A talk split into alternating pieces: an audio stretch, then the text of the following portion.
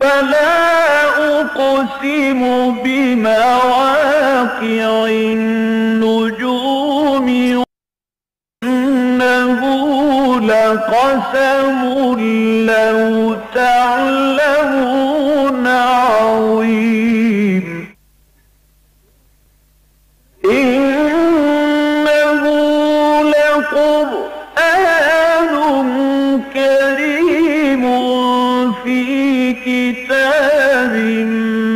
مكنون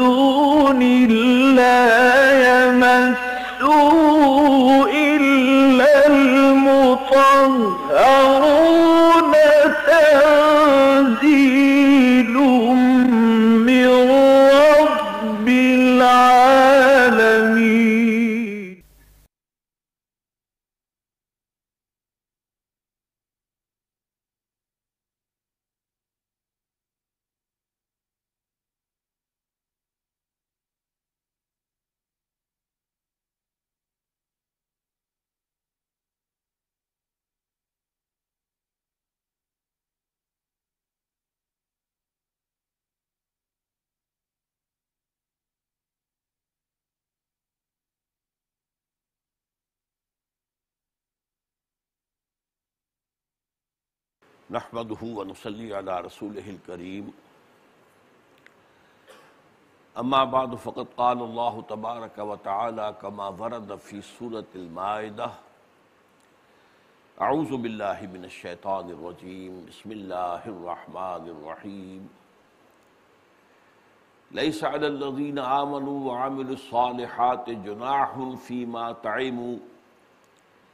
طعموا اذا اتقوا وآمنوا وعملوا الصالحات ثم اتقوا وآمنوا ثم اتقوا وأحسنوا. والله يحب المحسنين. صدق الله العظيم. رب اشرح لي صدري ويسر لي أمري واحلل عقدة من لساني يفقهوا قولي. اللهم ربنا ألهمنا رشدنا وأعذنا من شرور أنفسنا. اللهم أرنا الحق حقا وارزقنا اتباعه وأرنا الباطل باطلا وارزقنا اجتنابه اللهم اجعلنا من عبادك المحسنين اللهم اجعلنا من عبادك المحسنين اللهم اجعلنا من عبادك المحسنين آمین یا رب العالمین۔ سورہ معاہدہ کی جو آیت ابھی میں نے تلاوت کی ہے اگرچہ اجمالی طور پر اس کا بیان ہمارے گزشتہ درس میں ہو چکا ہے۔ لیکن آج اس پر ذرا تفصیلی گفتگو کی ضرورت ہے اور اس کے لیے پہلے آپ یہ سمجھ لیجیے کہ اس آیا مبارکہ کا پس منظر کیا ہے، یا جسے ہم کہیں گے قرآنی تفسیری اصطلاح میں اس کا شان نزول کیا ہے۔ آپ سب کو معلوم ہے کہ شراب کی حرمت جو ہے قرآن مجید میں درجہ بدرجہ ہوئی ہے۔ ایک دم اس کو بند نہیں کیا گیا۔ بلکہ ابتدا میں صرف ایک اصولی ہدایت دے دی گئی۔ اور وہ بھی اصل میں سمجھ لیجیے کہ جو تعلیم ایمان کی اور تقوی کی، اس سے پہلے صحابہ کرام کو مل چکی تھی۔ اس کے فطری تقاضے کے طور پر بعض سوالات پیدا ہوئے۔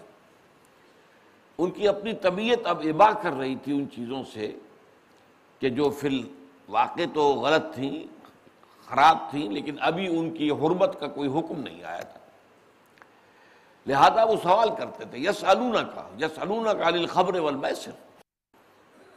اب یہ خود سوال جو ہے بتا رہا ہے کہ ان کے اندر، ان میں سے بہت سے لوگوں کے اندر یہ تشویش پیدا ہو چکی تھی کہ یہ شراب تو اچھی شے نہیں ہے۔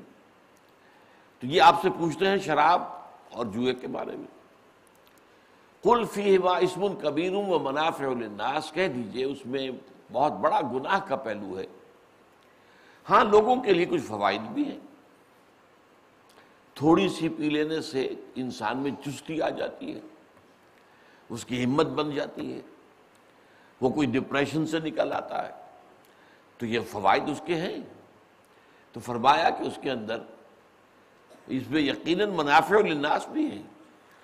وہ اسم ہما اکبر و من نفع لیکن ان دونوں چیزوں میں جو گناہ کا پہلو ہے، وہ ان کے نفع کے پہلو سے بہت بڑھ کر ہے۔ بس، یہاں بات روک دی گئی۔ تو اصولی ہدایت تو آ گئی۔ اگرچہ ابھی حرمت کا حکم نہیں آیا کہ مت پیو، حرام ہے، یہ نہیں کہا گیا۔ ایک بات کا اندازہ البتہ ہو گیا کہ مکروح ہے، ناپسندیدہ شہ ہے۔ پسندیدہ چیز تو نہیں ہے۔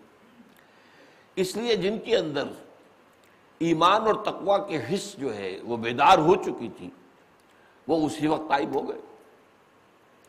کچھ اور لوگ تھے جو اس وقت طائب تو نہیں ہوئے، دیکھتے رہے ابھی ابھی حرمت کا حکم تو نہیں آیا۔ پھر آیت نازل ہوئی، ولا تقرب الصلاۃ وانتم سکارا نماز کے قریب نہ جاؤ جبکہ تم نشے کی حالت میں ہو۔ حتیٰ تعلم ما تقولون، یہاں تک کہ تم نشے سے واپس آ جاؤ۔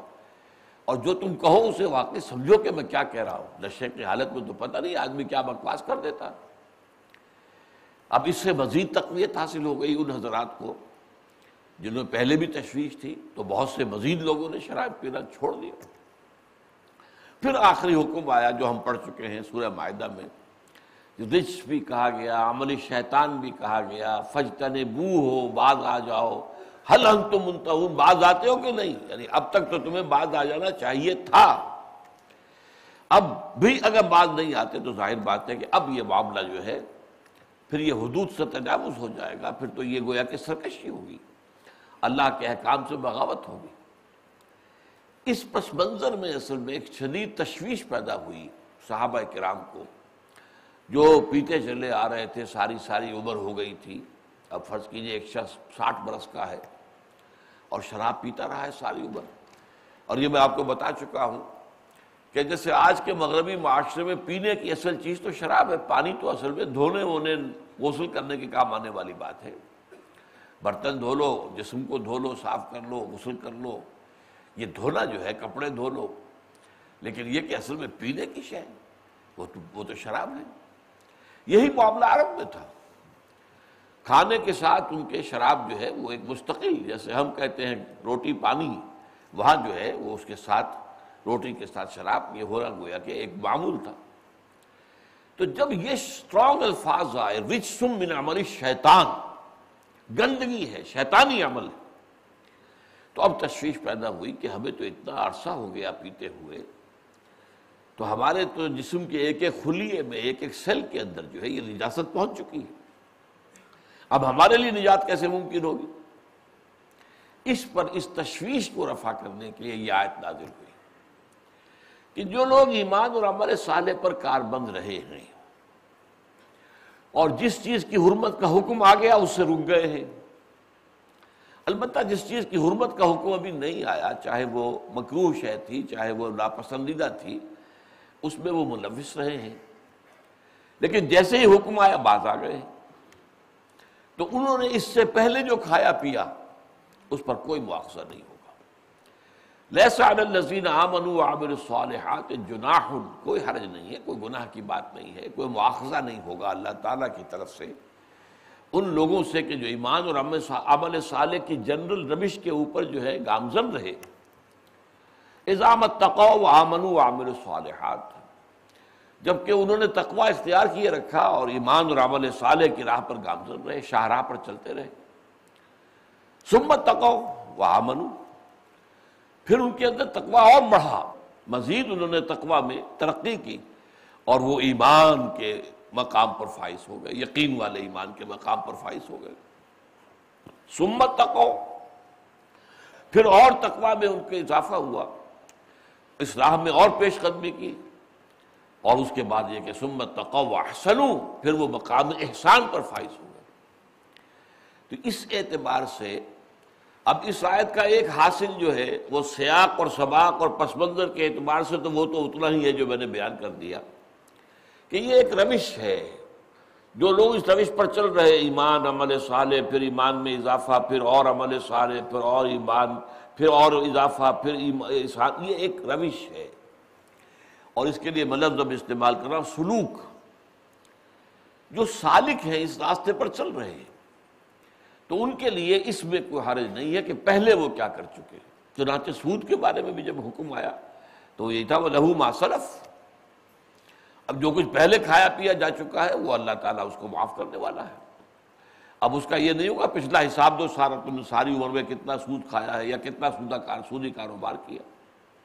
آج توبہ کرو، پچھلا حساب اللہ صاف کر دے گا۔ یہی معاملہ ہو گیا تھا تحویل قبلہ پر کہ سولہ مہینے تک حضور کے حکم کے تحت صحابہ نے بیت المقدس کی طرف رخ کر کے نماز پڑھی ہجرت کے بعد۔ اب ہجرت سے پہلے جب تک آپ مکے میں تھے، تو وہاں نظری طور پر یہ ممکن تھا کہ بیک وقت کعبہ بھی سامنے ہو اور بیت المقدس بھی سامنے ہو۔ آپ کعبے کی جنوبی دیوار جو ہے، یہ جو اہم ترین حصہ ہے کعبے کا، جن میں ایک جو کونا ہے، اس میں تو حجر اسفد لگا ہوا ہے۔ دوسرا کونا وہ جس رکن یمانی کہتے ہیں۔ اور انہی دونوں کے مابین خاص طور پر اس دعا کی تلقین ہے، ربنا آتنا فی الدنیا حسنتم وفی الاخرت حسنتم وقنا عذاب النار۔ باقی آپ، باقی اور تین جوانب جو ہیں، تین اطراف جو ہیں، اس جو طواف آپ کر رہے ہیں اس کے، اس میں آپ جو چاہیں دعا مانگے لیکن یہاں یہ دعا جو ہے، یہ مستحب ہے۔ اب اگر کوئی شخص کھڑا آگے ہوتا تھا تو اس کے سامنے کعبہ تو ہے ہی ہے، لیکن این اسی سیدھ میں بیت المقدس بھی تھا۔ اس کو اصطلاح میں کہتے ہیں استقبال القبلتین۔ دو قبلوں کا کا رخ کر دینا۔ ایک ہی، یوں سمجھیے کہ ایک تیر میں دو شکار آپ نے رخ کیا ہے اور آپ کے سامنے کعبہ بھی ہے۔ اور مسجد اقسا بھی ہے، یروشلم بھی ہے۔ مدینے میں آ کر ایسا ممکن نہیں تھا۔ مدینہ درمیان میں ہے، بیت المقدس شمال میں ہے اور اور مکہ جنوب میں ہے۔ اب آپ مکے کو فیض کریں گے تو ظاہر بات ہے پشت ہوگی بیت المقدس کی طرف۔ بیت المقدس کو فیض کریں گے تو پشت ہوگی کعبے کی طرف۔ لیکن بہرحال پہلا فیصلہ یہی تھا، اس میں تفصیل میں میں نہیں جاننا چاہتا کہ آیا یہ کسی وحی خفی کی بنیاد پر تھا۔ یا حضور کا اپنا اشتہاد تھا، واللہ عالم۔ لیکن حضور کا حکم تھا اور ادھر رخ کر کے نماز پڑھی گئی۔ لیکن حضور کو خود بھی تشویش رہی کہ یہ اصل جو ہے قبلہ، وہ تو کعبہ ہے۔ پہلا قبلہ ہے حضرت ابراہیم۔ ان اول بیت الناس نصیب مکہ۔ پہلی مسجد تو تعمیر جو ہوئی ہے روح عرضی پر لوگوں کے لیے کہ اللہ کی عبادت کرے، وہ تو مکے میں تھی۔ اس اعتبار سے اصل قبلہ وہ ہے تو کب وہ حکم آتا ہے؟ قد نرا تقلب وجهك في السماء فلنولينك قبلة ترضاها۔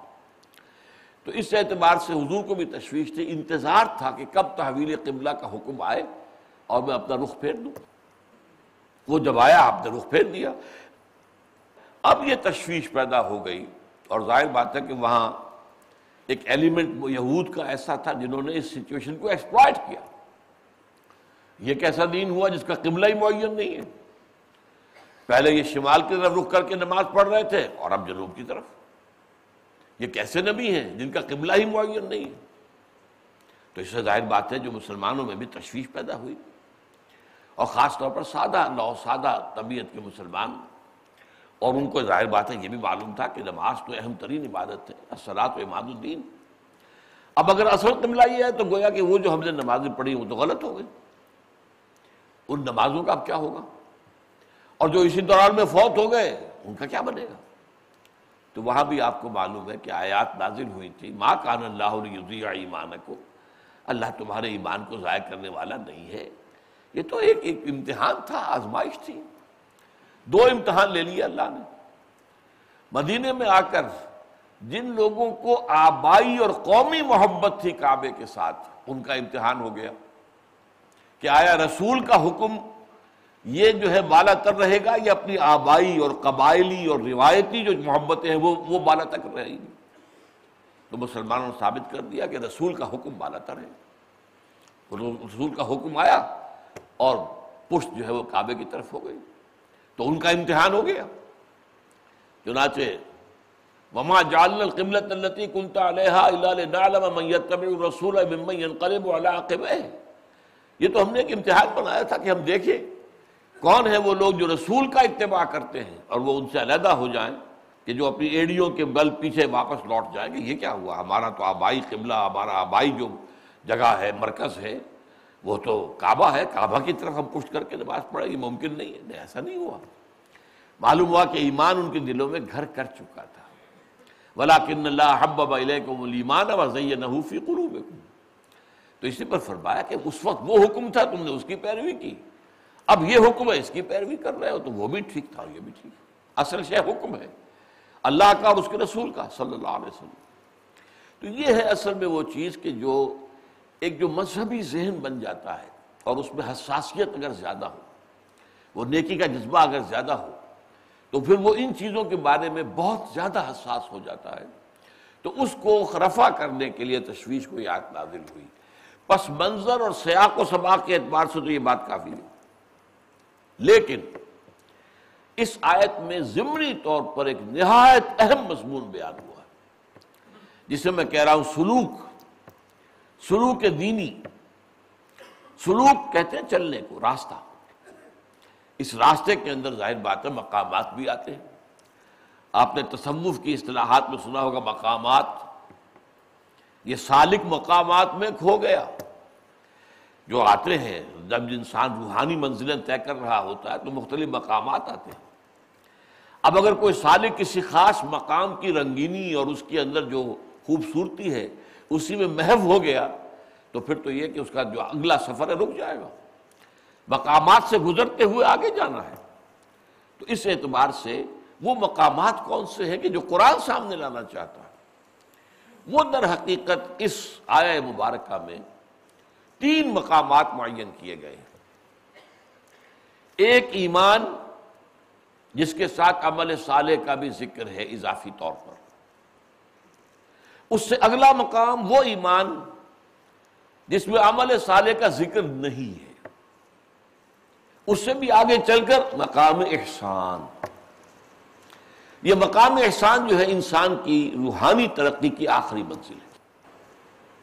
اب یہ انسان کی روحانی ترقی جو ہے، یہی ہمارے ہاں تصوف کا موضوع ہے۔ لیکن بدقسمتی سے اس معاملے میں ہم سے ایک غلطی ہوئی ہے کہ ایک نئی اصطلاح کو ہم نے رواج دے دیا۔ تصوف کا لفظ جو ہے، جس کے بارے میں یقین کے ساتھ یہ کہا نہیں جا سکتا کہ یہ عربی زبان کی کس روٹ سے یہ اخذ کیا گیا ہے، کہاں سے نکلا ہوا ہے۔ صفا سے، صفا یا صفا سے نہیں، ممکن نہیں ہے۔ تو اب اس کے بعد یہ صوف سے اون والی بات۔ اور یہ کہ ایک یہ تھی کہ صوفیا تھو صوفی جسے کہتے ہیں۔ بہرحال یہ ہے کہ کوئی متفق علیہ بات نہیں ہے کہ اس لفظ کا اصل منبع کیا ہے۔ اور نمبر دو، قرآن میں نہ یہ لفظ ہے، نہ حدیث میں ہے۔ بلکہ ڈاکٹر میر ولی الدین مرحوم جو حیدرآباد دکن کے رہنے والے تھے اور جامعہ عثمانیہ میں head of the department of philosophy رہے، بڑے مصنف تھے، بہت بڑے عالم تھے۔ قرآن اور تصوف کے نام سے ان کی ایک بڑی کتاب بھی ہے ذخیم تو ان کی تحقیق یہ ہے کہ یہ لفظ جو ہے دو سو برس بعد مسلمانوں کے ہاں آیا ہے۔ آٹھ سو بائیس عیسوی میں۔ چھ سو بتیس عیسوی میں حضور کا انتقال ہوا ہے۔ گویا کہ حضور کے انتقال کے ایک سو نوے برس بعد۔ اور چونکہ سن ہجری کا آغاز ہو رہا ہے ہجرت سے، ہجرت چھ سو بائیس میں ہوئی ہے۔ تو اس اعتبار سے دو سو برس بعد یہ لفظ پہلی مرتبہ جو ہے عالم اسلام میں ظاہر ہوا ہے۔ اور اس کا جو نتیجہ کیا نکلا ہے وہ یہ ہے کہ اس کے حوالے سے جو دین کی اصل اصطلاح تھی، احسان، وہ نگاہوں سے اوجل ہو گئی۔ اس کی اہمیت اب احسان کے صرف ایک معنی رہ گئے۔ لفظی طور پر احسان کے دو معنی ممکن ہیں۔ حسن سے یہ لفظ بنا ہے۔ حسن خوبصورتی، زیبائش، آرائش۔ کوئی شاید جو دل کو لبھانے والی ہو، پسند آنے والی ہو مختلف اعتبارات سے۔ حسن صورت بھی ہے، حسن سیرت بھی ہے، حسن۔ اب اس حسن سے احسان باب افعال میں جب آئے گا تو اس کے دو معنی ممکن ہیں۔ ایک معنی ہے کسی دوسرے کے ساتھ حسن سلوک کرنا۔ اور ایک معنی ہے جو کام بھی کریں اس کے اندر خوبی پیدا کرنا، حسن پیدا کرنا، عمدہ سے عمدہ، اعلیٰ سے اعلیٰ، خوبصورت سے خوبصورت انداز میں وہ کام کرنا۔ یہ احسان کا اصل مفہوم ہے۔ جو انسان اپنے اسلام میں احسان پیدا کرے یعنی اسلام ایک یہ ہے کہ آپ نے بس ٹھیک ہے، موٹی موٹی چند باتیں ہیں، ان کو پورا کر دیا۔ اور وہ بھی کوئی بہت زیادہ دلی آمادگی سے نہیں، اپنے آپ کو کسی طریقے سے لگے بدے انداز میں، کسی طرح گھسیٹ کر وہ تقاضے پورے کر دیے، ٹھیک ہو گیا۔ قانونی طور پر تو تقاضے اسلام کے پورے ہو گئے۔ بنی الاسلام والا خمسن اسلام کی بنیاد پانچ چیزوں پر اٹھائی گئی ہے۔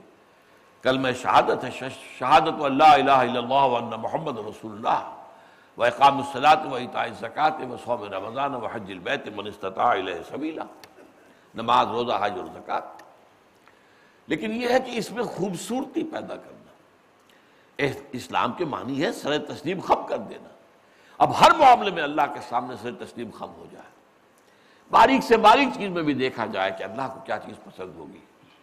اس معاملے میں کیا چیز ہوگی معاملے میں کیا چیز ہوگی جو اللہ تعالیٰ کو پسند آئے گی اور راضی کر دے گی؟ اور اسی کی پیروی کرنا۔ یہ طب احسنا جو بہتر سے بہتر پہلو ہو، اس کی طرف جو ہے انسان ترقی کرے، بڑھے، آگے بڑھے، کوشش کرے، محنت کرے، خوبصورتی سے۔ یہ احسان ہے۔ تو درجہ احسان جو ہے، یہ گویا کہ روحانیت کی آخری منزل ہے۔ اس پر جو گفتگو ہوئی ہے، وہ حدیث جبرائیل میں اور وہ حدیث ایسی ہے جس پر ایک امریکی نے اسکالر نے، اگرچہ ہمیں یقین کے ساتھ معلوم نہیں ہے کہ وہ ایمان لے آیا ہے یا نہیں، ولیم سی چٹک اور ان کی بیوی موراتا، وہ جاپانی ہے ساڑھے تین سو صفحے کی یہ کتاب لکھی ہے، دی ویژن آف اسلام۔ اس حدیث پر، حدیث جبرائیل کے اوپر بیس کر کے، اور واقع قابل مطالعہ کتاب ہے۔ پاکستان میں بھی وہ شائع ہوئی ہے، سہیل اکیڈمی شائع کرتی ہے اس کو۔ بارہ ذخیم کتاب ہے، مہنگی کتاب بھی ہے۔ پھر یہ کہ ظاہر بات ہے کہ جو علمی دلچسپی اور گہرائی میں اتر کر باتوں کو سمجھنے کی خواہش رکھتے ہیں، انہی کے لیے ہے، وہ عام آدمی کے لیے تو نہیں۔ تو اس پر ہماری گفتگو ہوئی ہے، لیکن یوں سمجھیے کہ آج کی میری گفتگو بھی اسی کا تتمہ یا تکملہ ہے۔ اب یہاں جو مسئلہ پیدا ہوتا ہے، میں چاہتا ہوں پہلے آپ اس کو سمجھ لیں۔ اس آیت میں ایمان کا لفظ دو دفعہ آیا، پھر احسان کا لفظ آیا۔ تقوا کا لفظ تین دفعہ آیا۔ عمل صالح کا ذکر دو دفعہ آیا۔ لیسا الذین آمنوا وعملوا الصالحات جناح فیما تعیموا اذا متقوا وآمنوا وعملوا الصالحات۔ سمت تقو وہ آمن تیسری مرتبہ ایمان۔ سمت تقو وہ اور پھر وہ احسان درجہ احسان پر فائز ہو گئے۔ تو ایمان کا لفظ تین دفعہ، تقوی کا لفظ تین دفعہ، احسان ایک دفعہ، عمل سال دو دفعہ۔ یہ کیا فرق ہے؟ کیا یہ ایسے ہی ہے؟ اتفاقن ہے؟ نہیں۔ یہ اللہ کا کلام ہے، اس میں ایک لفظ جو ہے، بہت معنی خیز ہے۔ وہ جو غالب نے کہا ہے کہ گنجینہ مانی کا تلسم اس کا سمجھیو، جو لفظ کے غالب میرے اشعار میں آوے جو نہ سمجھنا کہ یوں ہی میں نے کوئی الفاظ پرو دیے ہیں۔ میرے شعر میں جو لفظ آئے گا تو ذرا اس کو پر غور کرنا، وہ گنجینہ مانی مانی کا ایک خزانہ ہوگا۔ لہذا اس کی گہرائی میں اترنے کی کوشش کرو۔ گنجینہ مانی کا تلسم اس کو سمجھیو، وہ لفظ جو غالب میرے اشعار میں آوے۔ اور زیر ہر ہر لفظ غالب، چیز عام میں خانہ ہے۔ غالب کے ایک ایک لفظ کے نیچے تو ہمیں علم کا، معرفت کا، میں خانہ پورا کا پورا کھلا ہوا نظر آیا۔ بہرحال غالب کی تو تعلی ہے یہ۔ لیکن قرآن مجید کے بارے میں تو اس کے ایک ایک حرف کے بارے میں یہ بات صحیح۔ یہ بات کیوں ہے؟ کیسے آئی؟ اچھا اسی میں ایڈ کیجیے۔ سورہ نساء میں دو ایمانوں کا ذکر ہے۔ یا الذین آمنو آمنو باللہ و رسول اے وہ لوگوں جو ایمان لائے وہ ایمان لاؤ اللہ پر اس کے رسول پر۔ یہ ہماری دارت بظاہر کوئی شخص جو ہے بہت ستھی سا ہو، جیسے ستیارت پرکاش کا مصنف تھا، دیانند سرسوتی، اس نے ایسے ہی چیزوں پر اعتراضات کیے تھے۔ یہ کیا مطلب؟ اے ایمان والو، ایمان لاؤ۔ یہ تو کما جو ہے محمل ہوگی بات۔ جو ایمان والے ہیں، وہ ایمان لائے۔ یہ ہماری دارت یا الذین آمنوا آمنوا باللہ و رسول اے ایمان والو، ایمان لاؤ اللہ پر، اس کے رسول پر۔ اب یہاں دو ایمان ہو گئے۔ ایک سوالیہ نشان تو آ گیا نا۔ یہاں جیسا کہ میں نے کیا، تین دفعہ ایمان کا ذکر آ رہا ہے۔ لہسان الذین آمنوا وعملوا الصالحات جراؤں فیما تعیموا اذا اتقوا وآمنوا وعملوا الصالحات۔ ثم اتقوا وآمنوا، ثم اتقوا واحسنوا تو یہ بات بھی غور طلب ہے بہت۔ اسی طرح کا انداز سورہ صف میں ہے۔ یا ایوہ الذین آمنوا حل ادلکم علی تجارت تنجیکم من عذاب علیم تومنون باللہ ورسولہ وتجاہدون فی سبیل اللہ باموالکم وانفسکم اے ایمان والو، کیا تمہیں وہ کاروبار بتایا جائے جو دردناک عذاب سے نجات دے دے؟ ایمان لاؤ اللہ اللہ پر، اس کے رسول پر، اور جہاد کرو اس کی راہ میں اپنی جان اور مال کے ساتھ، یہاں پھر وہی سوال پیدا ہوگا۔ خطاب کن سے ہو رہا ہے؟ یا الذین آمنوا اور ان سے کہا جا رہا تو میں باللہ و رسول، ایمان لاؤ اللہ پر اس کے رسول۔ یا بھی دو ایمان ہو گئے۔ تو اس اعتبار سے کچھ کوشچن مارکس سامنے آتے ہیں۔ اچھا اسی کے ساتھ سورہ حجرات میں اسلام اور ایمان دو الفاظ ایک دوسرے کے مقابل میں آئے۔ قالت العراب آمنا قلم تؤمنوا ولكن قولوا اسلمنا ولما يدخل الايمان في قلوبكم۔ یہ بدو اس کے مدعی ہیں کہ ہم ایمان لے آئے۔ اے نبی ان سے کہہ دیجیے تم ایمان ہرگز نہیں لائے ہو، بلکہ یوں کہو کہ ہم مسلمان ہو گئے، اسلام لے آئے اور ابھی تک ایمان تمہارے دلوں میں داخل نہیں ہوا۔ اب یہاں اسلام ورسس ایمان۔ پھر قرآن مجید میں سورہ نساء میں وہ آیت بھی ہے کہ اگر تم کہیں نکلو سفر پر اور کوئی شخص تم سے جو ملاقات کرے، وہ اپنا اسلام ظاہر کرے، کہے کہ میں بھی مسلمان ہوں، تو مت کہو لستا مومنا تم نہیں کہہ سکتے کہ تم مومن نہیں اس لیے کہ اگر اسے مومن مان لیں گے، مسلمان مان لیں گے، تو اس کی جان اور مال جو ہے وہ تو اب گویا کہ پوری طریقے سے محفوظ ہو گئی، آپ اس سے کوئی چیز چھین نہیں سکتے۔ اگر وہ مشرق ہے، کافر ہے، تو ٹھیک ہے، پھر اسے آپ قتل بھی کر سکتے ہیں، اس کا مال بھی آپ لے سکتے اب یہ بڑا چونکہ ایک کریٹیکل ایشو تھا۔ فرمایا، نہیں، وہ کہہ رہا ہے، میں مسلمان ہوں، تو میں ماننا پڑے گا، میں مسلمان ہوں۔ جبکہ کوئی اور چیز معلوم نہیں ہے۔ ہاں کوئی شخص جو ہے، وہ کلمہ شہادت کے بعد فرض کیجیے، یہ کہتا ہے، میں قرآن کو تو نہیں مانتا، اب اس کی تکفیر کی جائے گی، وہ ایک علیحدہ شہ ہے، بالکل۔ تکفیر ایک سیکنڈری فینومینن ہے۔ اگر کسی شخص کے بارے میں اور کچھ معلوم نہیں قتل کچھ معلوم نہیں، وہ کہتا ہے شد اللہ الہ الا اللہ و شد اللہ محمد رسول اللہ you have to accept him as a Muslim and you can't deny that you are not a مومن۔ ہاؤ کین یو تم نے کیا دلوں کو چیر کر دیکھ لیا؟ ہے تم تو نہیں جانتے، ایمان تو دل کے اندر ہوتا ہے۔ اور یہی بات میں نے کئی مرتبہ واقعہ سنایا، حضرت اسامہ ابن زید کا رضی اللہ تعالیٰ عنہما۔ حالت جنگ میں دو بدو مقابلے میں ایک مشرق کے ساتھ مقابلہ ہوا۔ اور جب مشرق نے یہ دیکھا کہ میری بس ہو گئی اب اب میں مقابلہ نہیں کر سکتا، میں بالکل زیر ہو گیا ہوں انہیں کلمہ شہادت پڑھ دیا۔ حضرت اسامہ نے یہ سوچا جو میں اور آپ ہوتے تب بھی یہ یہی سوچتے یقیناً کہ اس نے بہانہ بنایا جان بچانے کا ہیلا کیا۔ لہذا انہوں نے اسی بنیاد پر تلوار چلا دی، گردن اڑا دی۔ اس کے بعد یہ ہمیں معلوم نہیں، تحقیق نہیں کہ حضور کو کسی اور نے اطلاع دی یا خود حضرت اسامہ نے جا کر یہ بات پوچھی۔ دغدغہ تو ہو گیا دل میں۔ یہ میں نے ٹھیک کیا یا غلط کیا؟ حضور نے ناراضگی کا حساب کیا۔ اے اسامہ، کیا کرو گے؟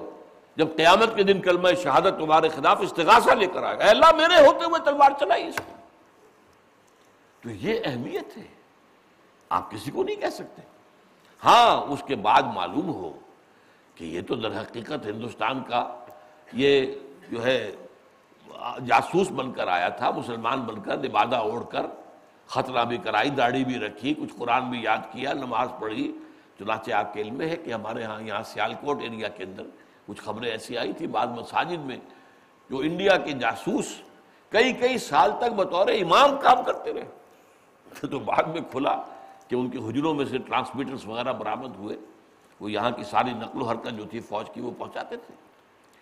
اب اس کے بعد اس پر اقدام جو آپ چاہیں کریں۔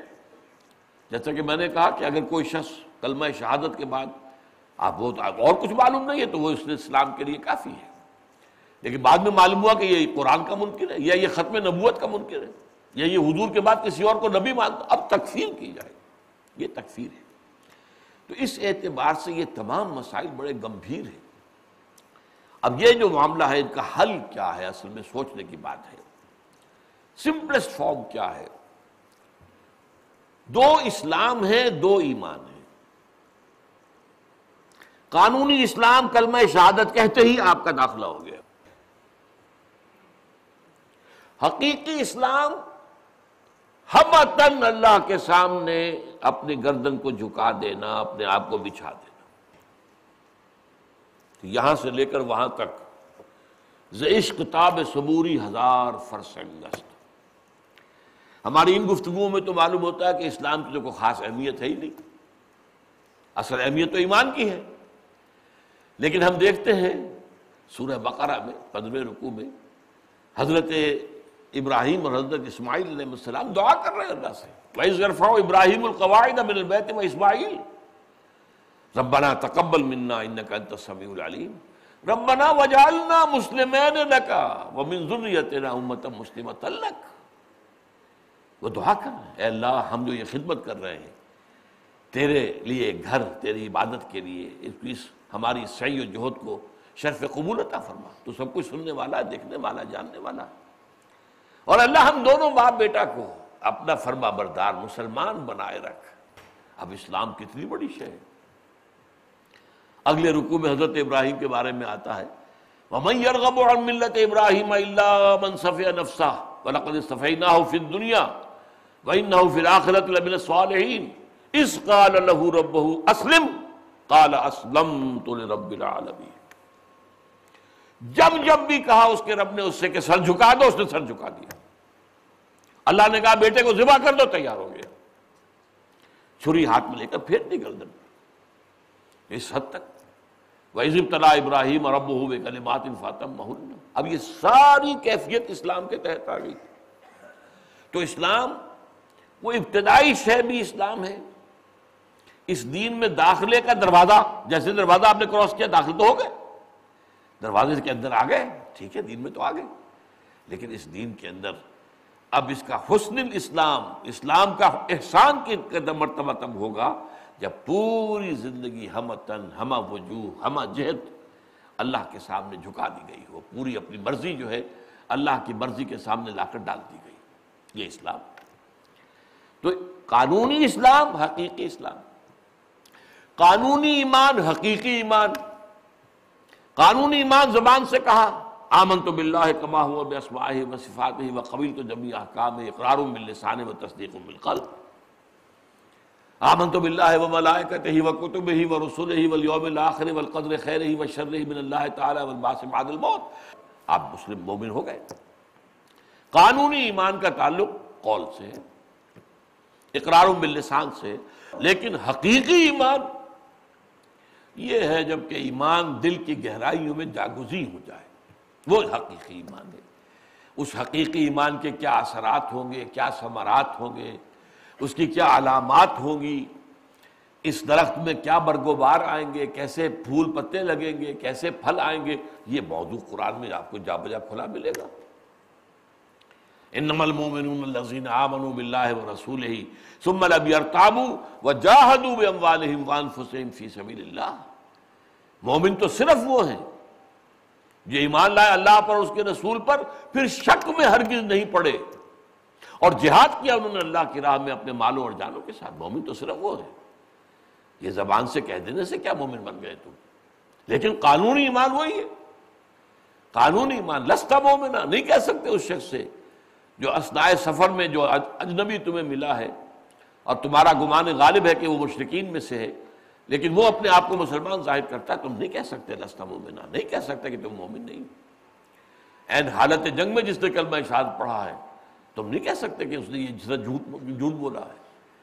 حضور سے بھی حضور نے جب سوال کیا تھا حضرت اسامہ سے، تو حضرت اسامہ نے یہ کہا کہ حضور اس نے جان بچانے کے لیے ہیلا کیا تھا۔ آپ نے اس کی نفی نہیں کی۔ یہ نہیں کہا تم غلط کہتے ہو۔ فرمایا ہلا شتک تو تو کیا تم نے اس کا دل چیر کر دیکھ لیا تھا؟ تمہیں کیسے معلوم ہوا کہ وہ صرف ہیلا کر رہا ہے؟ یہ تو اس کی نیت کی بات تھی، وہ نیت تو وہ جانتا اور اللہ جانتا۔ تو اسلام اور ایمان کے درمیان دو اسلام اور دو ایمان۔ قانونی اسلام اور قانونی ایمان مساوی ہے ایک شے کا نام ہے۔ کال دی روز بائی یعنی نیم۔ قانونی سطح پر مسلم کو، مومن کو، مسلم کو، مومن کو ایک ہی بات۔ اسی طرح حقیقی ایمان، حقیقی اسلام، یہ بھی ایک ہے۔ حقیقی ایمان وہ ہے کہ جو قلب میں راسخ ہو، یقین کی شکل میں، تو ظاہر بات ہے کہ انسان کا عمل تو اس کے تابع ہو جائے گا، پھر پورا وجود جو ہے، کیونکہ انسان کے وجود کے اوپر حکمران تو یہی قلب ہے۔ جیسا کہ حضور نے فرمایا اللہ ان فی الجسد مضغت اذا صلح صلح الجسد کلہ ویسا فسدت فسد الجسد کلہ الا وهي القلب۔ آگاہ ہو جاؤ۔ جس میں انسانی میں ایک لوتھڑا ایسا ہے۔ اگر وہ درست ہو جائے، سارا جسم درست ہو جائے گا۔ اگر وہ خراب ہو، سارا جسم خراب ہوگا۔ اور جان لو، وہ قلب ہے۔ قلب میں ایمان ہے تو پورا وجود جو ہے، اس سے منور ہو جائے گا۔ اللہ نور السماوات والارض۔ مثلا نور ہی کا مشکات فیہا مصباح۔ المصباح فی زجاجہ۔ الزجاجہ تو کانہا کوکب دری یوقد من شجرت مبارکت زیتونت لا شرقیت ملا غربیہ یہ ہمارے منتخب نصاب میں اس کا جو حصہ دوم ہے، اس کا اہم سبق ہے۔ آیات نور، سورہ نور کی بہت ہی اہم آیات بلکہ قرآن مجید کی اہم ترین آیات میں سے۔ لیکن اس وقت میں تفصیل میں نہیں جا سکتا۔ قلب منور ہو گیا، ایمان سے پورا جسم جو ہے منور ہو جائے گا۔ لیکن قلب میں اندھیرا ہے، فساد ہے، ایمان نہیں ہے۔ تو پورے جسم کے اندر اندھیرا ہوگا، فساد ہوگا۔ اس اعتبار سے قانونی اسلام، قانونی ایمان یہ ایک شے ہے۔ حقیقی اسلام، حقیقی ایمان ایک شے ہے۔ لیکن ہمارے ہاں ہو کیا رہا ہے؟ بدقسمتی سے۔ قانونی اسلام یا ایمان ہی کو سمجھ لیا گیا ہے، اصل ایمان۔ اور اسی پر ان ساری احادیث کو منطبق کیا جاتا ہے کہ جس میں حضور نے خبر دی ہے کہ جس کے دل میں ایمان ہوگا یا جو صدق کے دل سے یہ کلمہ کہے گا، وہ جنت میں جائے گا۔ ظاہر بات ہے، یہ تو صحیح ہے، صدق کے دل سے جو کہے گا، اس کے تو دل میں اتر چکا ہے۔ لیکن یہ ہے کہ ہم نے اس قانونی اسلام جس کا تعلق ہے اقرار کے ساتھ یا قانونی ایمان، اس کے اوپر مبنی کر دیا ہے کہ آخرت کا معاملہ سارا اس پر مبنی نہیں۔ یہ مرجیہ کا عقیدہ ہے۔ جو حنفی مسلک ہے، اس کے خلاف ہی ہے۔ حالانکہ حنفی مسلک میں ایک بات تو ہے۔ اس لیے کہ وہ قانونی ایمان کے بارے میں حضرت امام ابو نے گفتگو کر رہے ہیں۔ وہ چونکہ فقی ہیں۔ اور واقعہ یہ ہے کہ پوری دنیا میں جو ٹاپ کے قانون کے ماہرین، جیورسٹ، ان میں میرے خیال میں بہت اونچا مقام امام ابو حنیفہ کا ہے۔ وہ ہر معاملے کے لیگل اسپیکٹ پر غور کرتے ہیں۔ یہ ان کا چونکہ ظاہر بات ہے کہ فقی ہے اور یہ ان کا ایک پہلو ہے، ان کی توجہ کا ارتکاز ادھر ہے۔ تو قانونی ایمان اس پہ ان کی بات بالکل درست ہے۔ جبکہ وہ یہ کہتے ہیں، اگرچہ کہتے تو یہ ہے کہ ایمان کیا ہے؟ تصدیق و قول دل سے تصدیق اور زبان سے قول۔ لیکن عمل کو اس کا حصہ نہیں مانتے۔ عمل کو کہتے وہ ایک جدا گانا شہ ڈفرنٹ اینٹی آل ٹوگیدر اگرچہ اس کا یہ مطلب نہیں ہے کہ نجات کا دار و مدار عمل پر نہیں، وہ میں بعد میں ابھی عرض کرتا ہوں۔ لیکن وہ یہ سمجھتے ہیں کہ ایمان اور عمل صالح یہ ایک شے نہیں ہے۔ یہ دو چیزیں علیحدہ ہیں۔ البتہ ایمان میں تصدیق بالقلب اور اقرار باللسان دونوں ضروری ہیں۔ لیکن اب دنیا کے لیول پر سوچئے، تصدیق بالقلب کو ویریفائی کرنے کا ہمارے پاس کوئی ذریعہ نہیں۔ ہاؤ ڈو وی نو وی کان نو اٹ لہذا ان دی فائنل انالیس وہ صرف قول ہی کے اوپر بات رہ جاتی ہے۔ اور یہ ان کا موقف ہے کہ جہاں تک ارکان اسلام کا تعلق ہے، جہاں کلمہ شہادت کے ساتھ نماز، روزہ، حج اور زکوٰۃ بھی ہے لیکن اگر کوئی شخص نماز نہیں پڑھتا تو وہ کافر نہیں ہو جائے گا۔ ہاں نماز کا انکار کرے گا تو کافر ہو جائے گا۔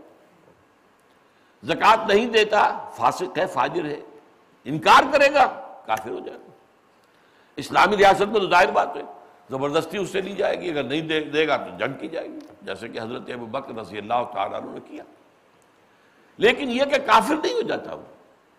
تو گویا کہ ارکان اسلام میں سے بھی صرف شہادت یہی باقی رہ گئی۔ امام ابو حنیفہ کا یہ موقف ہے۔ لیکن جیسا کہ میں نے عرض کیا، وہ اعمال کو علیحدہ تو سمجھتے ہیں۔ یہ ایمان علیحدہ شہ ہے عمل علیحدہ شہ لیکن نجات اخروی کا دار و مدار اعمال پر بھی ہے۔ اور وہ کس طور سے؟ اگر تصدیق بالقلب ہے، یہ تو آخرت میں ظاہر ہو جائے گا، ہے یا نہیں ہے؟ یہ تو ہماری مجبوری ہے، دنیا میں ہم فیصلہ نہیں کر سکتے کہ ہے یا نہیں ہے۔ آخرت میں اللہ سے معاملہ ہے، اللہ تو جانتا ہے، علیم میں ذات سلور اگر اس کے علم میں ہے کہ یہاں ایمان تو تھا، اب دیکھیں گے اعمال۔ اگر ایمان ہی نہیں تھا تو اعمال کا سوال ہی پیدا نہیں ہوتا۔ پھر اعمال کے حساب کتاب کی تول کی ضرورت نہیں ہے۔ لا نقیم له یوم القیامت وسنا وزن اعمال ایسے لوگوں کے لیے نہیں ہے جن کے اندر ایمان ہو ہی نہ سرے سے۔ وہ تو سیدھے کہاں جہنم میں جائیں گے۔ ہاں ایمان ہے، کمزور ہے، لیکن یہ کہ اس کے بعد اعمال کو دیکھیں گے۔ اب اعمال میں اگر نیکیوں کو پڑھنا بھاری ہے، ہیں، گناہ بھی ہے معصیت ہے، کوتاہیاں ہیں، تقصیرات ہیں لیکن یہ کہ نیکیوں کا پڑھنا بھاری ہے تو سیدھا جنت میں جائے گا انسان۔ اور اگر اعمال میں گناہوں کا پڑھنا بھاری ہو گیا تو جہنم میں داخل ہوگا۔ اور وہاں وہ پھر اپنے گناہوں کے بقدر حساب دے کر اور سدا پا کر پھر وہ وہاں سے نکالا جائے گا اور جنت میں جائے گا۔ تو ایمان اگر تھا تو بالآخر تو جنت میں آ جائے گا۔ لیکن جہنم میں اس کا یہ دوڑ تھوڑا قیام بھی کوئی ایسی معمولی بات نہیں ہے۔ سات مستقر و مقامہ بہت بری جگہ ہے، تھوڑی دیر ٹھہرنے کے لیے بھی اور مستقل قیام کے لیے بھی۔ یہ جو بہت خوبصورت تقابل کیے گئے ہیں۔ سائمیٹلی کنٹراسٹ جو ہے، سورہ سورہ فرقان کے آخر میں، جنت حسنت مستقر و مقامہ بہترین، خوبصورت ترین شے ہوگی مستقل قیام کے اعتبار سے بھی اور تھوڑی دیر کے لیے بھی۔ اور جہنم سات مستقر و مقامہ وہ بہت ہی بری جگہ ہے۔ تھوڑی دیر کے قیام کے لیے بھی اور مستقل قیام کے لیے بھی۔ اس کے پیچھے اصل کیا شے ہے؟ آپ دیکھیے دنیا میں حسین ترین علاقہ۔ آپ وہاں چلے جائیے، کشمیر چلے جائیے، سوئٹزرلینڈ چلے جائیے۔ کس قدر خوبصورتی ہے، کیا رعنائی ہے۔ کتنا دل کو لبھا دینے والے مناظر ہیں۔ مستقل وہاں رہنا پڑے تو وہ کوئی خوبصورتی اور رعنائیت ختم ہو جائے گی۔ پھر اس میں کوئی انسان کو ہوش نظر نہیں آئے گا۔ بس رہ رہا ہے مستقل۔ عادی ہو گیا اب اس کے اندر کوئی دل کو لبھانے والا پہلو ہے ہی نہیں۔ لیکن جنت وہ جگہ ہے کہ جہاں ہمیشہ رہیں گے اور اس کی رانائیوں میں کوئی کمی نہیں آئے گی۔ اسی طرح جہنم اس کے برعکس۔ مستقل رہنا تو خیر، جو عذاب کا اس کی انتہا ہے، اس کا ہم تصور بھی یہاں نہیں کر سکتے۔ لیکن ذرا سے دیر کا بھی معاملہ اگر ہو گیا تو اس کی ساری سختیاں اور اس کے اندر جس قدر بھی عذاب کی جو شدت ہے وہ ساری کی ساری واضح ہو جائے گی۔ تو اس پہلو سے سات مستقر و مقابہ تھوڑی دیر ٹھہرنا بھی اس کو یہ نہیں لائٹلی نہیں لینا چاہیے کہ چلیے کوئی بات نہیں۔ یہ لائٹلی لینے کا نتیجہ تھا یہود کا للتم النار اللہ یام محدودات اچھا ہمارے ہاں کیا ہوا ہے کہ اگرچہ امام ابو حنیفہ کا موقف وہ ہے جو میں نے ابھی بیان کیا۔ لیکن عام طور پر ہمارے جو عوام ہیں، عوام الناس، جو حلا وہ چونکہ قانونی ایمان ہی کو ایمان سمجھ لیتے ہیں۔ اور قانونی ایمان، وہ تو ہے اقرار باللسان والی بات۔ اور اسی پر نجات کے دار و مدار۔ تو اگر ایمان تھوڑا سا بھی ہوا، تو نجات تو ہو جائے گی۔ لیکن قانونی ایمان پر معاملہ نہیں ہے اللہ کا۔ اللہ نے ایمان قلبی کا معاملہ ہے۔ تھوڑا سا بھی ہے تو بالآخر نجات ہو جائے گی۔ بالکل نہیں ہے تو اعمال کا سوال ہی پیدا نہیں ہوتا نیکی اور بدیوں کے وزن کرنے کا۔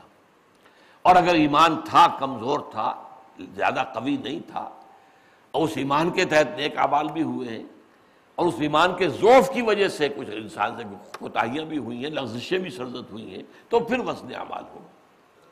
تو اس حوالے سے یہ جو امام ابو حنیفہ کا موقف ہے، جس کو کہ کہا جاتا ہے یعنی ایمان و قول تو انالیسس فائنل یہی ہے کہ ان کا معاملہ قول ہی پر بنتا ہے۔ ولا یزید و ولا یلقس نہ گھٹتا ہے، نہ بڑھتا ہے۔ اس کے برعکس امام بخاری بات کرتے ہیں۔ المان و قول و عمل اور اس میں امام بخاری ہی نہیں ہے، امام مالک بھی ہے امام شافی بھی ہے امام احمد ابن حنبل بھی ہے ہماری جو اہل سنت کی تین جو جو مسلک ہے فقہ کے، ان کے تینوں کا ائمہ جو ہے موجود ہے اس میں امام بخاری کے ساتھ۔ صرف امام ابو حنیفہ علیحدہ ہے اب ان کا قول جو ہے المان قول و عمل وہ ہے حقیقی ایمان کے بارے میں۔ یہ تطبیق ہے جو اللہ تعالیٰ نے مجھے توفیق دی ہے کہ ان دونوں کے مابین۔ کہ بظاہر تو یہ بود المشرقین ہے المان قول لا یزید ولا ینقص۔ المان قول و عمل یزید و ینقص ایمان تو مجموعہ ہے، قول اور عمل کا۔ عمل صالح ایمان کا جزو لا ينفق ہے۔ جس ایمان کے ساتھ عمل صالح نہیں ہے، اس ایمان کی کیا قیمت ہے؟ کیا دھیلے کا بھی نہیں ہے؟ جیسا کہ حادیث میں آتا ہے، لا یزنی زانی ہی نہ یزنی وہ مومن ولا یسرق سارق ہی نہ یسرق وہ مومن ولا یشرب الخبر ہی نہ یشرب وہ مومن کوئی زانی حالت ایمان میں زنا نہیں کرتا۔ اس ایمان کی کیا قیمت ہوئی؟ دو ٹکے کا نہ ہوا۔ جو ایمان بھی ہو اور زنا بھی ہو رہا ہو۔ ایمان بھی ہو اور چوری بھی ہو رہی ہو۔ ایمان بھی ہو اور شراب نوشی بھی ہو۔ نہ۔ اب ان حادث سے لیں گے جب تو آخر کیا کریں گے؟ کہ ایمان اس میں عمل اور قول، اس کو آپ جدا نہیں کر سکتے۔ اور یزید و ینقص یہ گھٹتا بھی ہے، بڑھتا بھی ہے۔ جبکہ وہ جو ایک اسلام ہے یا ایمان قانونی، وہ در حقیقت ایک لیگل سٹیٹس دنیا میں انسان کو دیتا ہے کانسٹیٹیوشنل اینڈ لیگل سٹیٹس اس میں کوئی اضافہ نہیں ہو سکتا، کوئی کمی نہیں ہو سکتی۔ وہ برابر ہے۔ المسلموں کفر لکل مسلم یعنی امام ابو حنیفہ کا قول ہے اور بڑا حکیمانہ قول ہے۔ ہر مسلمان ایک دوسرے کے مساوی ہے بالکل۔ سماجی، سیاسی اور دستوری حقوق برابر۔ یہ نہیں کہ یہ متقی ہے تو اس کا حق زیادہ اور یہ فاسق و فاجد ہے تو اس کا حق کم نہیں۔ مسلمان جب تک ہے if you accept as a Muslim all the rights ہاں تکفیر ہو جائے کسی وجہ سے، اس کو دائرہ اسلام سے خارج کر دیا جائے، تب وہ زیرو ہو جائے گا۔ تب اس کا کوئی حق باقی نہیں رہے گا۔ مسلمان باپ کے دو بیٹے ہیں، ایک متقی ہے تحجد گزار ہے، اور ایک فاسق و فاجر ہے۔ نماز فرض بھی جو ہے، وہ گنڈے داری پڑھتا ہے یا نہیں پڑھتا؟ تو کیا وراثت میں متقی کو زیادہ حصہ ملے گا اور وہ فاسق کو کم ملے گا؟ نہیں، برابر ملے گا۔ ہاں اگر کسی وجہ سے وہ نماز کا انکار کر بیٹھے اور کافر قرار دیا جائے، اب زیرو ہو جائے گا۔ اب اس کا مسلمان باپ کی وراثت میں کوئی حصہ نہیں۔ اگر وہ حضور کے بعد کسی نبی کی نبوت کا اقرار کر بیٹھے، تو اب وہ زیرو ہو گیا، اب اس کا اسلام کا کوئی حق نہیں۔ تو اس اعتبار سے یہ جو دو قول بظاہر ایک دوسرے کے بالکل برعکس نظر آتے ہیں۔ نقیز بلکہ نظر آتے ہیں۔ بود المرشقین ان میں تطبیق ہے۔ ایک ہے قانونی ایمان، ایک ہے حقیقی ایمان۔ قانونی ایمان میں ایمان علیحدہ رہے گا، عمل سال علیحدہ رہے گا۔ حقیقی ایمان پر آ کر یہ دونوں ایک میں ضم ہو جائیں گے۔ لہذا عمل صالح کہنے کی ضرورت نہیں ہے۔ یہ ہے یہاں پر کہ تین دفعہ ایمان کا لفظ آ رہا ہے۔ دو مرتبہ عمل صالح کا اضافہ ہے، اس میں تیسری مرتبہ نہیں ہے۔ لہسا الزین آمن عامل الصالحات۔ اب یہاں دیکھیے ایمان عمل صالح۔ فیما تعیم ازامت تقاؤ و آمن عامل الصالحات۔ پھر ایمان اور پھر عمل صالح۔ اس کے بعد سمت تقو پھر اور تقوی ہوا۔ آمن اور ایمان۔ اب یہاں یہ عمل صالح کا ذکر نہیں ہے۔ اس حقیقی ایمان پر آ کر یہ عمل اور قول قول اور عمل ایک وحدت بن جاتے سمت تقا و حسن پھر وہ اور آگے بڑھے اور درجہ احسان پر فائز ہو گئے۔ یہ جو ہے معاملہ بہت قابل توجہ ہے۔ جیسے کہ اب اسلام کے بھی اس وقت دنیا میں دو کانسیپٹ ہیں۔ ایک اسلام ہے پیسو اسلام۔ ایک ہے ایکٹیو اسلام۔ ایک ہے ایک جو ہمارا ٹریڈیشنل اسلام۔ اور ایک آج کل کہلا رہا ہے ریڈیکل اسلام۔ ایک اسلام صرف مذہب کو سامنے رکھتا ہے۔ ایک اسلام دین کی حیثیت سے وہ سامنے آتا ہے اور وہ دین اپنا غلبہ چاہتا ہے۔ تو جس طرح یہ دو تصورات بھی مسلمانوں میں اس وقت عام ہے اور مغرب جو ہے ایکسپلائٹ کر رہا ہے اس کو۔ وہ اصل میں کہتا ہے کہ اصل میں ہمارا مقابلہ، ہماری دشمنی ان سے ہے جو اسلام کو دین سمجھتے ہیں، نظام سمجھتے ہیں پولیٹیکل سوشو اکنامک سسٹم سمجھتے ہیں۔ باقی عام مسلمان جو اسلام کو نماز، روزہ، حج زکات ہے محدود سمجھتے ہو قال اللہ، قال رسول، اپنے مدرسوں، مسجدوں میں کرتے رہے، ہمیں تو کوئی اعتراض نہیں۔ اور یہ بات جو ہے، ایک اعتبار سے ان کا رویہ جو ہے، اس کی گواہی دیتا ہے۔ برش کہہ سکتا ہے you have come here immigrants مسلمانوں، تم آئے۔ You bought churches and synagogues turn them into mosques we never objected تم نے چرچ خریدے سینیگونگ خریدے، سلوتا، جو یہودیوں کی عبادت گاہ ہوتی ہے یہودیوں کی مساجد سینیگونگ اور انہیں مسجد بنا لیا۔ ہم نے کوئی اعتراض کیا؟ تم نے ہمارے ہاں لاکھوں، خاص طور پر جو ایفرو امریکنز ہیں بلیک امریکنز ان کو مسلمان کر لیا۔ ہم نے کوئی اعتراض کیا؟ تو مذہب اسلام سے ہماری کوئی جنگ نہیں۔ دین اسلام کے ساتھ ہمارا معاملہ جو ہے کہ وہ تو پھر ہمارے مقابلے میں آ گیا ہمارا ایک سسٹم ہے۔ ہمارا ایک سیاسی نظام ہے سیکولر نظام ہے وہ۔ اس میں ہیومن ساورنٹی پاپولر ساورنٹی کی بنیاد پر قانون سازی ہوگی۔ انسانوں کے نمائندے جو چاہیں گے قانون بنائیں گے۔ آپ کہیں گے یہ تو حرام ہے، حرام ہوا کرے۔ ہماری پارلیمنٹ کی اکثریت نے فیصلہ کیا، قانون تو یہی رہے گا۔ اب رکھو اپنے پاس حلال اور حرام۔ اپنی مسجدوں میں جا کے قرآن کی تلاوت کر لیا کرو، یا کہیں اور۔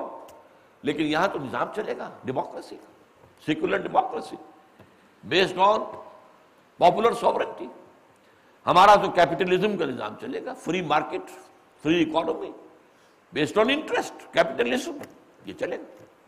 اس کے مقابلے میں ہم کسی نظام کو نہیں آنے دیں گے۔ اس سے ہماری جنگ ہے۔ تو جس طرح یہ دو تصورات جو ہیں، ہمارے ہاں ایک حرکی حرکی اسلام ہے، جس میں حرکت ہے، تحریک ہے۔ اسی طرح کا معاملہ قابل غور ہے انڈیویجولز کے اندر بھی۔ ایک سٹیٹس سٹیٹس سٹیٹک قسم کا اسلام ہے، جامد اس کی دوسرا اسلام اس کے اندر، دین، وہ ڈائنمک آگے سے آگے بڑھنے کی کوشش کرنا۔ نہ صرف دنیا کے اندر دین کو غالب کرنے کی جد و جہد میں، بلکہ خود اپنی اندرونی کیفیات کے اعتبار سے، اپنے تسکیہ نفس کے اعتبار سے، اپنے اسلام کو ذاتی سطح پر بھی زیادہ سے زیادہ حسین بنانا، خوبصورت بنانا۔ اس کے اندر دل فریبی پیدا کرنا، اس کے اندر جو ہے حسن پیدا کرنا، اس کے لیے یہ جو سلوک ہے، یہ بھی در حقیقت تحریک اسلامی جسے ہم کہتے ہیں، اس کے دونوں اسپیکٹ سامنے رہنے چاہیے۔ ایک تحریک ہے آؤٹ سائڈ میں اپنے سے باہر جو جد و جہد کر رہا ہوں، بھاگ دوڑ کر رہا ہوں، دین کو پھیلانا، دین کی دعوت عام کرنا، لوگوں کو جمع کرنا، بلانا، دعوت دینا، منظم کرنا۔ لیکن ایک یہ کہ میں اپنے اندر بھی اس سفر کو طے کر رہا ہوں یا نہیں کر رہا۔ اس کی طرف سے جو ہے عدم توجہ ہی نہیں ہونی چاہیے۔ چنانچہ اس پہلو سے میں آج ریکمنڈ کروں گا آپ کو، مولانا مودودی مرحوم کا ایک کتابچہ بہت ہی قیمتی۔ تحریک اسلامی کی اخلاقی بنیادیں۔ چند کتابچے مولانا کے وہ بڑی ابدی حقیقتوں والے کتابچے ہیں۔ شہادت حق کے نام سے ایک بہت اہم کتابچہ ہے۔ اسلامی حکومت کیسے قائم ہوتی ہے، ایک بہت اہم کتابچہ ہے۔ اسلام کا نظریہ سیاسی بہت اہم کتابچہ ہے۔ اسی طرح یہ تحریک اسلامی کی اخلاقی بنیادیں۔ اس میں چار اصطلاحات کی مولانا مودودی نے تشریح کی ہے اسلام، ایمان، تقوی، احسان۔ جہاں تک ان اصطلاحات کا تعلق ہے اس کی بہت خوبصورت تشریح ہے۔ اور یہ کہ یہ ایک سلوک ہے، اسلام سے ایمان، تقوی، پھر احسان۔ احسان بلند ترین منزل ہے۔ جس کا کہ ہمارے ہاں اصل میں میں نے جیسے کہ عرض کیا کہ اسے تصوف کا نام دے کر ایک علیحدہ شے بنا دیا گیا اور اس سے دوہرے نقصانات ہوئے۔ جو قرآن اور سنت کی زیادہ پابندی کرنا چاہتے ہیں، انہیں توجہ اس لیے ہٹ گئی، یہ کون سا لفظ ہے؟ کہاں سے آ گیا؟ ہے یہ تو اجنبی سے لفظ ہے، نہ قرآن کا لفظ ہے، نہ حدیث کا لفظ ہے۔ انہوں نے اس کے اندر اتر کر اس کے ایسنس پر غور کرنے کی ضرورت نہیں سمجھی۔ کہ ایسنس تو اسلامک ہے اس کا۔ روحانی ترقی، روحانی بالدگی انسان جو ہے ان مقامات سے اوپر سے اوپر اٹھتا چلا جائے۔ وہ صرف مسلمان ہونے پر قانے نہ ہو جائے، بلکہ یہ کہ اس سے آگے وہ ایمان کا درجہ حاصل کرے۔ اور اس ایمان کے درجے میں بھی، اس ایمان کی وہ شدت، جس کو کہ حدیث میں، جبرائیل میں کہا گیا، جب پوچھا گیا کہ اخبر انل احسان تو جواب کیا تھا حضور کا صلی اللہ علیہ وسلم؟ انتاب اللہ کا اللہ کا تراہ فیلن تکن تراہ فین یراک۔ یا ایک دوسری روایت میں کیا الفاظ ہے انتاب اللہ کا اللہ کا تراہ فیلن تکن تراہ فین یراک۔ تم اللہ کی بندگی کرو، پرستش کرو، عبادت کرو، اطاعت کرو، اللہ کے لیے بھاگ دوڑ کرو، جد و جہد کرو، محنت کرو صحیح کرو۔ اس کیفیت کے ساتھ کہ گویا کہ تم اللہ کو دیکھ رہے ہو۔ جب ایمان اس گہرائی تک پہنچ جاتا ہے، اس شدت تک، اب اس کا تعلق ہے انٹینسٹی آف ایمان سے۔ اور آج پھر میں اس کو دہرا دوں۔ ایمان زبان پر آ گیا۔ قانونی ایمان۔ اشد اللہ الہ الا اللہ اشد اللہ محمد رسول اللہ۔ آپ قانونی مومن یا مسلم مسلمان تو ہو گئے۔ اب اگلا مرحلہ ایمان دل میں داخل ہو جائے، داخل ہو جائے۔ ایک لفظ غور کیے داخل ہو جائے۔ یہ دوسرا مرحلہ ہے۔ تیسرا مرحلہ یہ اتنی گہرائی میں اتر جائے، اس کی انٹینسٹی اس کی ڈیپتھ اتنی ہو جائے کہ یقین کی وہ کیفیت پیدا ہو جائے کہ جو کسی شے کو آنکھوں سے دیکھ کر یقین ہوتا ہے۔ کہ ہاں آگ ہے؟ ایک تو یہ ہے کہ آپ نے دیکھا کہیں سے دھواں اٹھ رہا ہے۔ تو آپ کی عقل اور منطق آپ کو کیا بتائے گی؟ آگ لگی ہوگی وہاں پر؟ اس لیے کہ میرے دماغ کے کمپیوٹر کی میموری میں یہی ہے کہ جہاں دھواں وہی ہوتا ہے، جہاں آگ لگی ہو۔ لہذا اگر دھواں ہے تو آگ ہے، لیکن آگ آپ نے دیکھی نہیں۔ یہ علم الیقین کہلاتا ہے۔ کہ آپ کو علم ہو گیا؟ کہ یہاں آگ ہوگی۔ لیکن عین الیقین یہ ہے کہ آپ نے آگ دیکھ لی، آگے گئے، جا کے دیکھا واقعی آگ بڑکی ہوئی ہے۔ یہ عین الیقین۔ عین الیقین کے درجے تک ایمان کا پہنچ جانا یہ احسان ہے۔ کہ یہ دل کا معاملہ جو اس کی گہرائیوں کا آپ اندازہ نہیں کر سکتے۔ دل دریا سمندروں ڈونگے، کون دلا دیا جانے ہوں؟ اس کی کیا وجہ ہے؟ یہ دل جو ہے، یہ در حقیقت روح کا مسکن ہے۔ اور اس روح کا تعلق براہ راست اللہ کی ذات کے ساتھ ہے۔ جب اس روح کے اندر ایمان پوری طریقے سے مزین ہو جائے، اب یہی بات جو ہے سورہ حجرات میں آئی ہے۔ میں نے اس لیے تین دفعہ کہا تھا، داخل ہونا داخل ہونا داخل ہونا۔ داخل ہونا ایمان کا نقطۂ آغاز ہے، حقیقی ایمان کا۔ اور راشق ہو جانا، مزین ہو جانا، یہ اس کی آخری منزل ہے۔ چنانچہ ایک طرف یہ فرمایا، قالت العراب و آمنا قلم تؤمنوا ولكن قولوا اسلمنا۔ ولما يدخل الايمان في قلوبكم یہ بدو دعویٰ کر رہے ہیں کہ ہم ایمان لے آئے۔ نبی ان سے کہہ دیجیے، تم ایمان ہرگز نہیں لائے ہو۔ یوں کہو کہ ہم ایمان، اسلام لے آئے اور ابھی تک ایمان تمہارے دلوں میں داخل نہیں ہوا۔ یہ تو تھا وہ انٹری دل میں داخل ہو جانا۔ اور جب یہ داخل ہو کر، راسخ ہو کر، مزین ہو جائے، خوبصورت ہو جائے۔ درجہ احسان۔ اسی سورہ حجرات کی آیت میں ہے، صحابہ کرام سے خطاب کر کے ولاکن اللہ حبب الیکم الایمان وزینہ فی قلوبکم اللہ کا جو تم پر بڑا کرم ہوا ہے محمد کے صحابہ، کہ اس نے تمہارے نزدیک ایمان کو بہت محبوب کر دیا ہے، اور اسے تمہارے دلوں میں کھبا دیا ہے، تمہارے دلوں میں حسین بنا دیا زینہ یہ کیفیت احسان کی ہے انتاب اللہ کا اللہ کا تراہ فعلم تکن تراہ فعن یراک یہ کیفیت در حقیقت پیدا کرنا یہ بھی مقاصد میں شامل ہونا چاہیے۔ صرف اسلام کے اوپر قانے ہو جانا نہیں۔ یہ جو دو ایکٹیویزم ہیں، نوٹ کر لیجیے۔ ایمان کی بنیاد پر دو ایکٹیویزم سامنے آئیں گے۔ ایک ایکٹیویزم ایکسٹرنل ہے، باہر کا۔ ماحول کو بدلنا، قرآن کی دعوت کو پھیلانا، قرآن کے پیغام کو عام کرنا، قرآن کی تعلیم دینا، پھر جو جمع، جو لوگ مان لے، انہیں جمع کرنا، منظم کرنا، طاقت بنانا، پھر باطل سے ٹکرانا۔ یہاں تک کہ اگر جنگ کی نوبت آتی ہے، تو نقد جان ہتھیلی پر رکھ کر حاضر ہو جانا۔ یہ ایکٹیویزم ہے باہر کا۔ ایک انٹرنل ایکٹیویزم ہے، جو ہمارے ہاں تصوف کا موضوع بن گیا۔ لیکن وہ ہے ایمان کا جز، دین کا حصہ ہے۔ صرف یہ کہ ایک عنوان جو آ گیا اس کے اوپر، اس کی وجہ سے بعض لوگ اباہ کرتے ہیں۔ ہاں ٹھیک ہے، اس میں بعض چیزیں شامل ہو گئی ہیں۔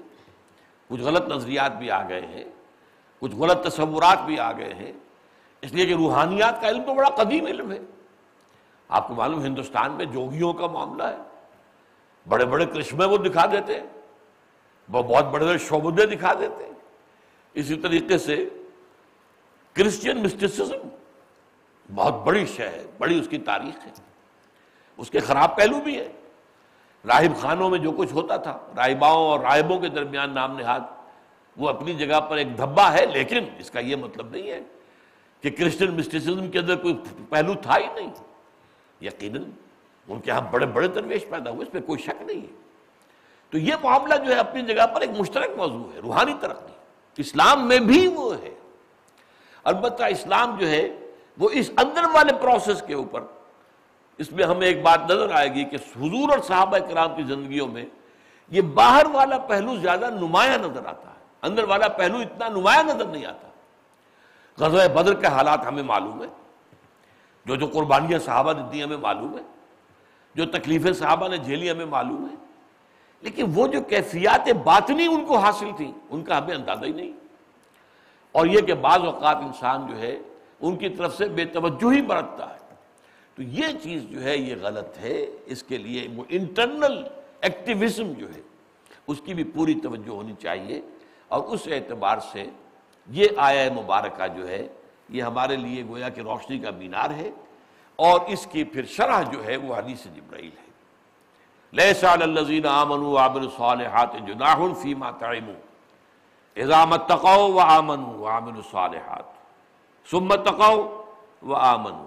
ثم تقوا واحسنوا میں نے مولانا مودودی مرحوم کے کتابچے کا ذکر کیا ہے، اس میں چھوٹا سا اختلاف بھی میں بیان کر دوں۔ مولانا نے ان چاروں کو مقامات کا درجہ دے دیا ہے۔ اسلام، ایمان، تقوی، احسان۔ اس سے مجھے اختلاف ہے۔ یہ آیت اور حدیث جبرائیل دونوں، وہ تین ہی مقامات کو مانتے ہیں۔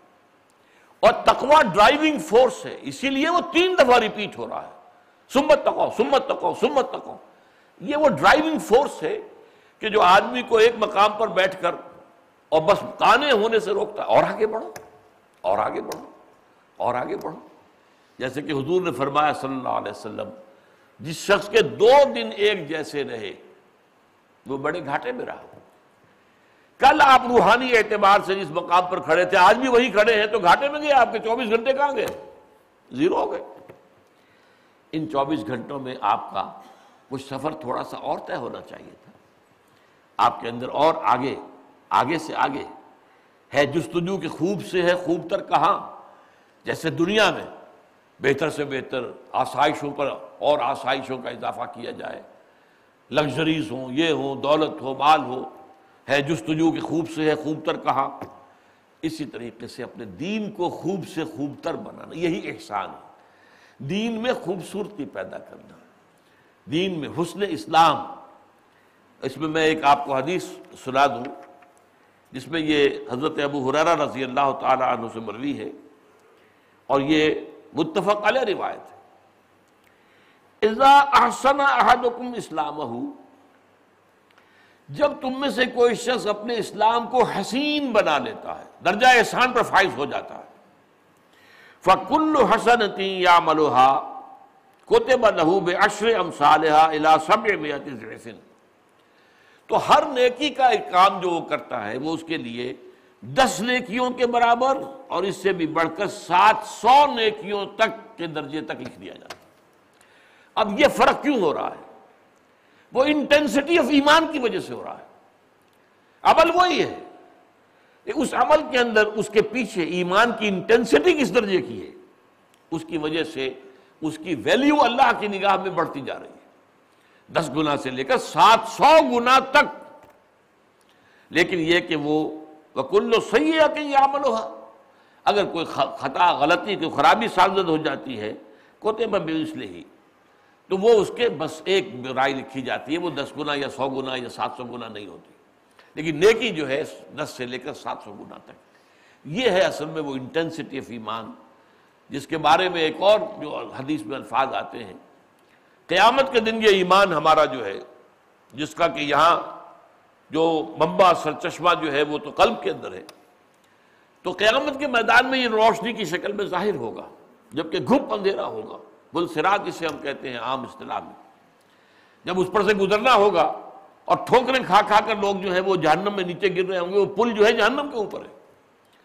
تو وہاں اہل ایمان کو ایمان کی روشنی جو ہے ان کے سامنے آ جائے گی اور وہ اس روشنی میں راستہ طے کر جائیں گے۔ لیکن فرمایا حضور نے اس کے اندر جو ہے بڑا فرق ہوگا۔ کچھ لوگوں کا تو بس اتنا ہی ہوگا نور کہ ان کے اپنے قدموں کے آگے روشنی ہو جائے گی۔ وہ بھی بہت قدیمت بہت قدیمت ٹھوکر کھانے سے تو بچیں گے نا۔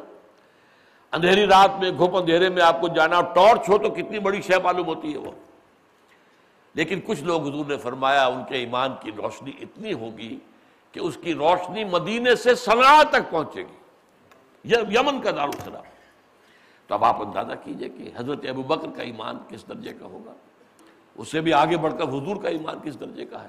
صلی اللہ علیہ وسلم رضی اللہ تعالیٰ عنہ۔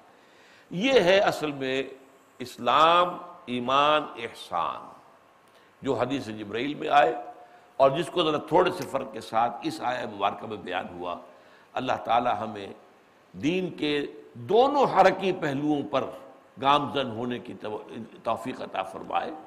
ایک اندرونی، روحانی اور ایک جو ہے انقلابی دنیا کے اندر اللہ کے دین کو غالب کرنے کی جد و جہد بارک اللہ علی ولکم فی القرآن العظیم۔ و نفعنی و ایاکم بالآیات و الحکیم